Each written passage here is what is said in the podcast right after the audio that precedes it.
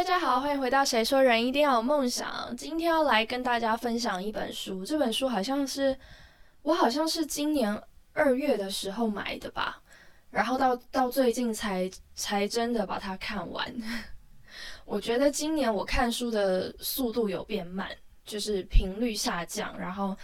一本书可能要看个两个月、两三个月都有可能，就是慢慢看。对，那这本书呢叫做《人生有所谓，决断无所谓》。那在讲书之前呢，想要先讲一下这本书的作者。稍微有一些行销背景或者是广告背景的人，应该都知道奥美广告。那这本书的作者呢，他就是我觉得蛮有名的，就是奥美广告前总经理唐新慧。那他现在呢是电通集团的啊 CEO。那他的其他的基本资料网络上都查得到，也有他的专访，所以我就不多加赘述。我是想要来先跟大家分享一下。唐心会对我的一些影响吗？我先讲一下，我大概是小学不对，国中的时候，十三四岁的时候，我很认真的跟我爸妈说，我以后长大要当一个女强人。那个时候，其实我对女强人到底是怎么定义的，我也没有什么概念。我只是单纯的觉得说，哦，就是当老板很厉害的女生就叫女强人，或者是当高阶主管，就是反正就是赚很多钱，就是女强人。这是我对女强人的定义。那小时候的我就只是觉得说，哦，长大我要我要当老板，然后我要赚很多钱，所以我就觉得说，嗯，那我要当女强人。这是我最一开始对女强人的定义，也是，呃，前我比较早期的时候，觉得自己想要当女强人，就是以女强人为一个目标。就虽然我的频道叫“谁说人一定要梦想”，就是大家有在听前面的都知道，我从小就是一个没什么梦想的人，但我还是有一些向往吧，可以这么说。大家都想要变有钱，所以我也是就渐渐就是。就是单纯的觉得说啊，我想要有钱，那有钱的女生就是女强人，我仅此而已。对，然后第二次真的我对女强人这个词有很大的感触的时候，是在我呃大学去上海实习的那一阵子，就是我的公司那个主管最大的主管就是总经理，她是一个女生，然后她呃五十几岁吧，就是。未婚未孕就没有小孩，然后他的整个生活充斥着就是工作，然后还有一些一些什么什么协会啊，或者什么的会长啊、副会长啊，就是他的这种社交活动很多，这种就是人跟人的交际应酬或者什么就是很多，然后他有非常多的抬头，有非常多的头衔。那个时候，这是我第二次对于女强人有一个。很大的印象，这个印象其实对我来说不是好的影响。怎么说呢？就是小时候我没有过多的去思考说成为一个女强人，那她的生活应该是怎么样。我只是单纯的觉得说，女强人就是很有钱，就是高阶主管，就是这样子。对，那那一次是我第一次对于女强人有在更深的定义，或者是说更深的了解。我觉得女强人哦。应该就是我们总经理这个样子，他就是一个呃，生活里基本上没有家人，因为他其实也是台湾人，他的家人都在台湾，可是他就自己孤身一人在上海当一家公司的总经理，然后他也没有男朋友，所以就是他的整个生活。我记得我们大概早上五点多六点就可以收到他的微信消息，就是工作的的内容。他可能会一边晨跑，然后一边录语音跟跟我们实习生说话，然后可能最晚到晚上有十一点多快十二点的时候再传讯息给我们。所以那个时候我会觉得说：天哪，他一整天他除了好像睡觉的时间，他全部都是都是工作。都是事业，甚至连假日的时候，他也会传讯息给我们。就是，然后他还有，比如说去演讲，然后讲座，或者是各种各式各样的活动。所以那个时候，我会觉得说，哦，他的人生，他的生活，就是完完全全的奉献给工作。那他可能是很热爱他的工作，可是那个时候对我来说是一个很、很、很大的一个怎么讲冲击，就是我没有想过，原来当一个女强人是没有没有家庭、没有小孩，然后整个的整个大概可能有百分之九十七趴吧，都是工作，都是事业，然后都是一些这种，嗯，什么什么，就是你要去参加一些活动，一些。一参加一些什么会，然后当会长、副会长，然后要办一些活动，然后要凝聚整个整个团体的凝聚力，就是他的生活完全都是这些。那个时候我很我很我很受冲击，就是我我发现我好像不想当女强人，但是我人生第一次我觉得，哇，原来女强人是这样，我好像不想当了。就是我我我不想要成为女强人，就她这样的生活，这样子的人生，不是我所向往，也不是我所想要的。所以那个时候我就直接打断了我想要成为女强人的这种念想，然后就直接就是毕业之后，然后就是按部就班的工作啊，上班赚钱，然后当一个普通的小子女。我我没有什么很大的野心或怎么样，我就觉得说，哦，我想要。简简单单的生活，然后我想要普通的生活，就是还是要有一些休闲娱乐啊，我还是要有家庭，还是要有朋友。直到后来，可能我好像是工作两年多吧，有一次我在那个《天下》杂志的线上课程，就是我我自己是一个蛮喜欢去上一些线上课程或者是学习一些东西的人。那个时候我发现。这个我之前也有介绍，就是自我学习的平台，其中一个就是那个天下杂志的线上课程大师课。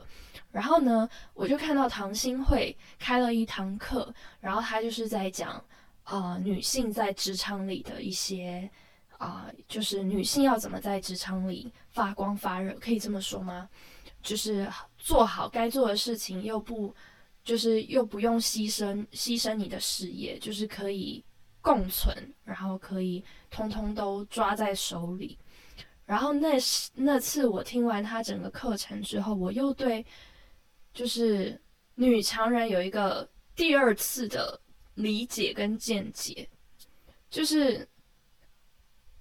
从唐新慧的身上，她一样，她也是一个总经理，她是奥美集团总经理。然后我的。啊，前公司的老板就是她，也是一家公司的总经理，都一样是一个女人，都一样是在一个公司当总经理。但我看到了不同的可能性。唐新慧这种，其实在网络上或什么，很多人也会说她是呃女强人，但是在今天我要分享的这本书里面，她有说她不是女强人，她只是能干的女人。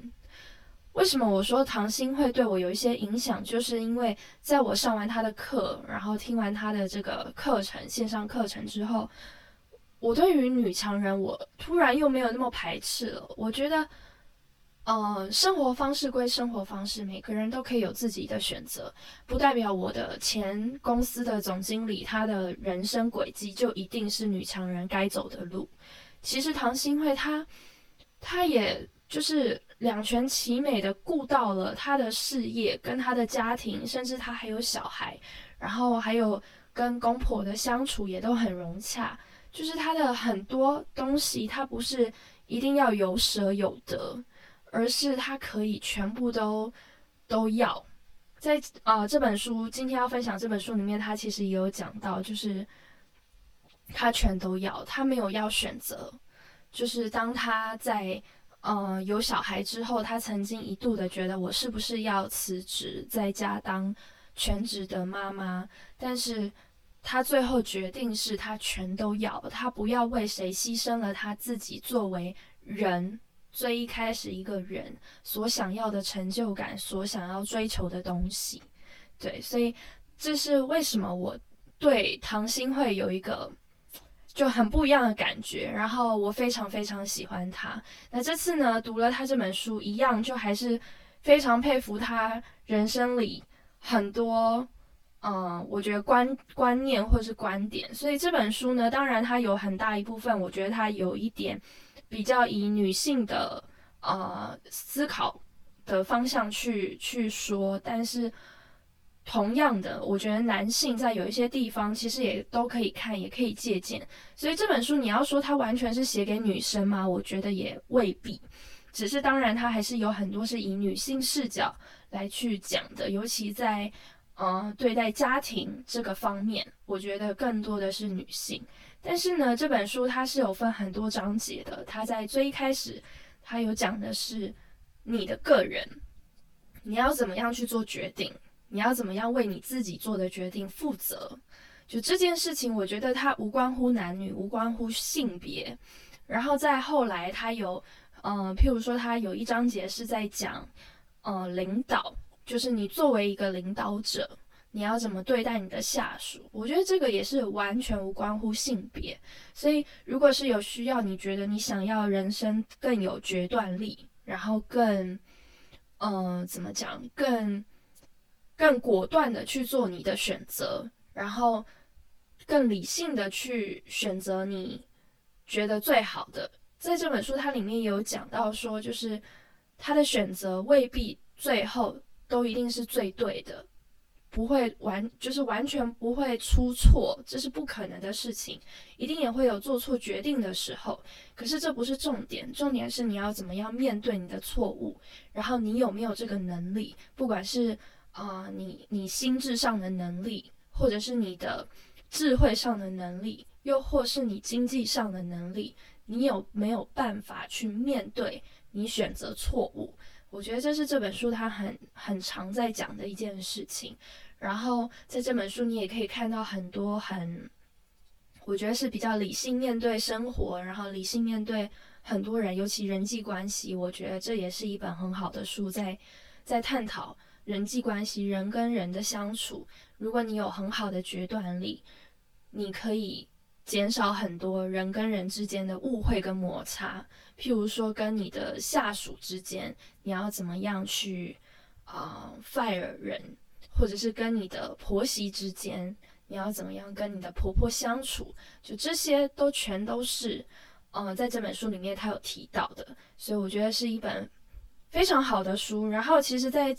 呃，看他这本书之前，我有听他额外听他一个演讲，然后他在那那个演讲里面就有提到说，呃，在这本书就是出版的时候呢，刚好遇到疫情很严重的时候，所以呢，他没有做什么签书会或什么的，但他单纯的就是把这本书就是公关书寄给很多公司的大老板。那在这些大老板看完这本书之后呢？有不少的公司，不不少的主管，不少的老板，最后决定就是买给，就是他们的同事看，他们的员工看，所以他的这一本书销量很不错，就是他是这样子跟跟就是在演讲的时候说的，所以我想说的是，这本书我觉得，嗯，它跟我们个人有关系，然后你可以从，嗯，你他寄给。就是老板，老板愿意把这本书分享给下属的的这样的一个角度来看，其实这本书是很适合很多人的，尤其在职场里工作的大家都非常适合。那最后呢，我来分享一下其中一小段好了，一一小小的内容，就是呃，他在这本书里面有讲到，他在面临两难的选择的时候。他会设定三步原则，就是当你在很两难，然后不知道要做何选择的时候，有三件事情要注意。第一个呢是不贸然做决定，就是越困难复杂的事情，越不要急着做决定，冲动决断就很容易欠缺就是完整的思考跟考虑，然后可能就会做出就是错误的选择。那第二个不呢，就是不被情绪控制。比如说你特别兴奋啊，特别难过啊，特别特别生气啊，这些时候都不要去做重大的决定，要冷静下来的时候再好好思考。就不管是夫妻吵架，或是各种时候。然后第三个呢，是不被眼前利益所迷惑。就眼前的利益呢，常常就会让我们失去了本心或者是初心，短暂的我们就会忘记我们那时候我们最原本的初心，然后可能就会做出了呃不是这么真实的选择。所以这是三个他在这本书里面有分享，就是当你遇到两难的抉择的时候，他会做的三步政策。然后在这里我顺便分享一个，我高中升大学的时候，我觉得是我人生目前为止一个人生很两难的选择。就是高中升大学的时候，我妈有问我说，因为我没有考到，就我没有考得很好，然后。嗯，那时候是有在想着要重考。我妈问我说：“我要重考呢，还是我要出国读书？”然后那个时候，因为其实我是一个呃有点胆小的人，就我比较内向，然后胆小。那个时候我又看到新闻是那个在美国有什么枪击案或什么的。其实对于自己一个人出国，我是很害怕、很紧张的。说老实话，因为。在十八岁的那个时候，我的人生唯一一次出国是在我小学，然后跟着我爸妈去日本玩五天，就这样。然后后来就是十年过后，我妈问我要不要出国，而且是自己一个人去到国外读书。我真的是要说有多恐惧就有多恐惧。然后我记得我妈好像是给我